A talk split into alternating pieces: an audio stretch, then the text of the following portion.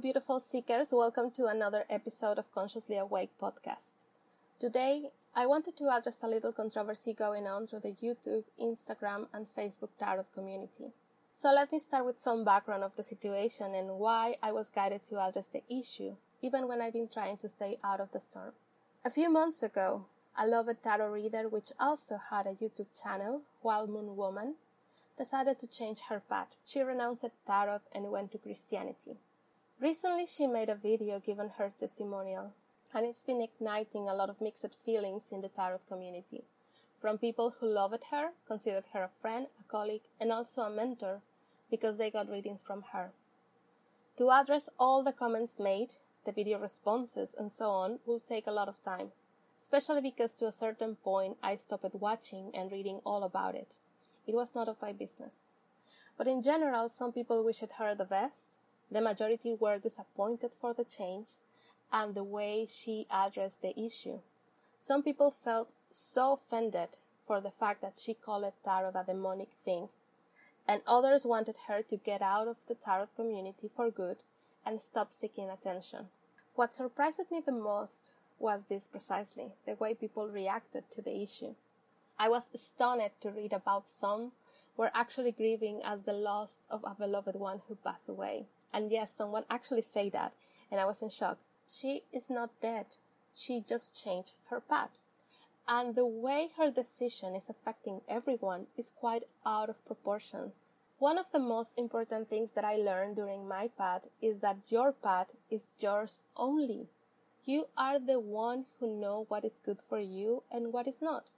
You make your choices, you seek your own truth, and no one has the right to make you think like you are wrong or that your choices are bad. It is only you who have the power to judge that. For what I hear on Elise's video, she had a pretty rough life. She suffered domestic abuse as a child. She seeks validation from men. And she's a single mom who had to work hard.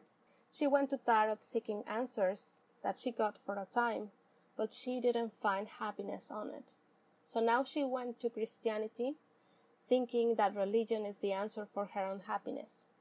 And while all the people are getting angry and making comments of sadness and disappointment, we are not looking at the big picture, and is the fact that a human being is suffering and is not happy with her previous life, and she is still following the same pattern because before she tried to find validation from men, then from tarot, and now she seeks validation from church. We don't see the double standard she's applying to her life because she's renouncing tarot for be a sin, but she has a daughter, beautiful and perfect daughter, who is the product of a sinful relationship, and according to the good book, that is a sin too. So she's going to renounce to her daughter just because the Bible says so? Of course not. Her daughter is a gift. It's the only beautiful thing she has in her life. So that make an imbalance on her words, she can follow all the Bible said. And obviously she's going to notice and realize about this truth in a certain point. So this brings me to the second important thing that I need to talk. Why people are so affected by her words. Why they are giving so much power to the words of a woman who is hurt, who is lost, and who doesn't know that happiness lives inside of her. It's deep in her heart and not in the validation that others give her. Why her words affect you. Why you feel so offended for her calling tarot demonic. Tarot is a beautiful tool to help us to connect with our divine guides, to help us work on different aspects of our life, to work with the energy, and to learn the best way to work with our shadow. All the people who read tarot know this. So why they feel offended by her words?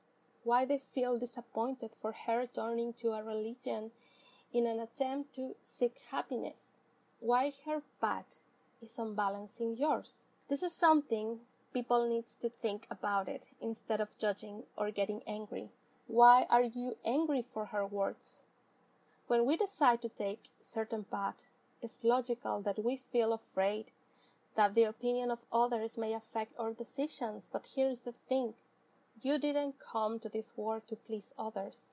You came for a reason, a mission of your own, and pleasing others is not the answer. I know it's easier to see how wrong she is. But why don't you look inside for the reaction that you are having? Maybe you have bad experiences with church, with family members judging your way, but your experiences are not hers. Same as her suffering is not yours.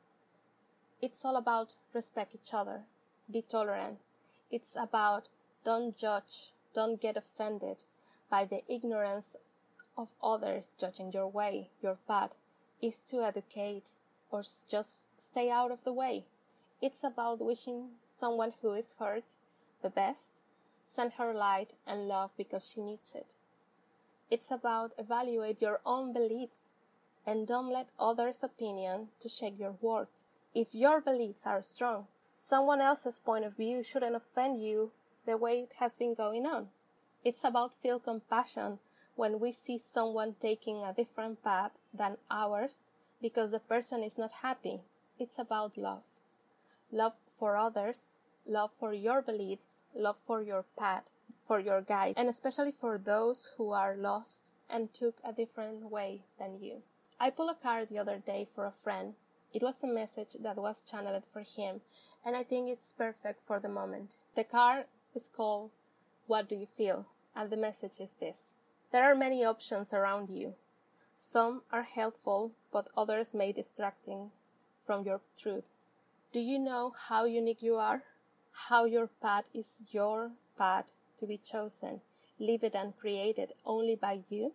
Sometimes we have to accept that any path is a path forward and if it is not the best path, we can change our approach later on if needed. But we don't have to be perfect.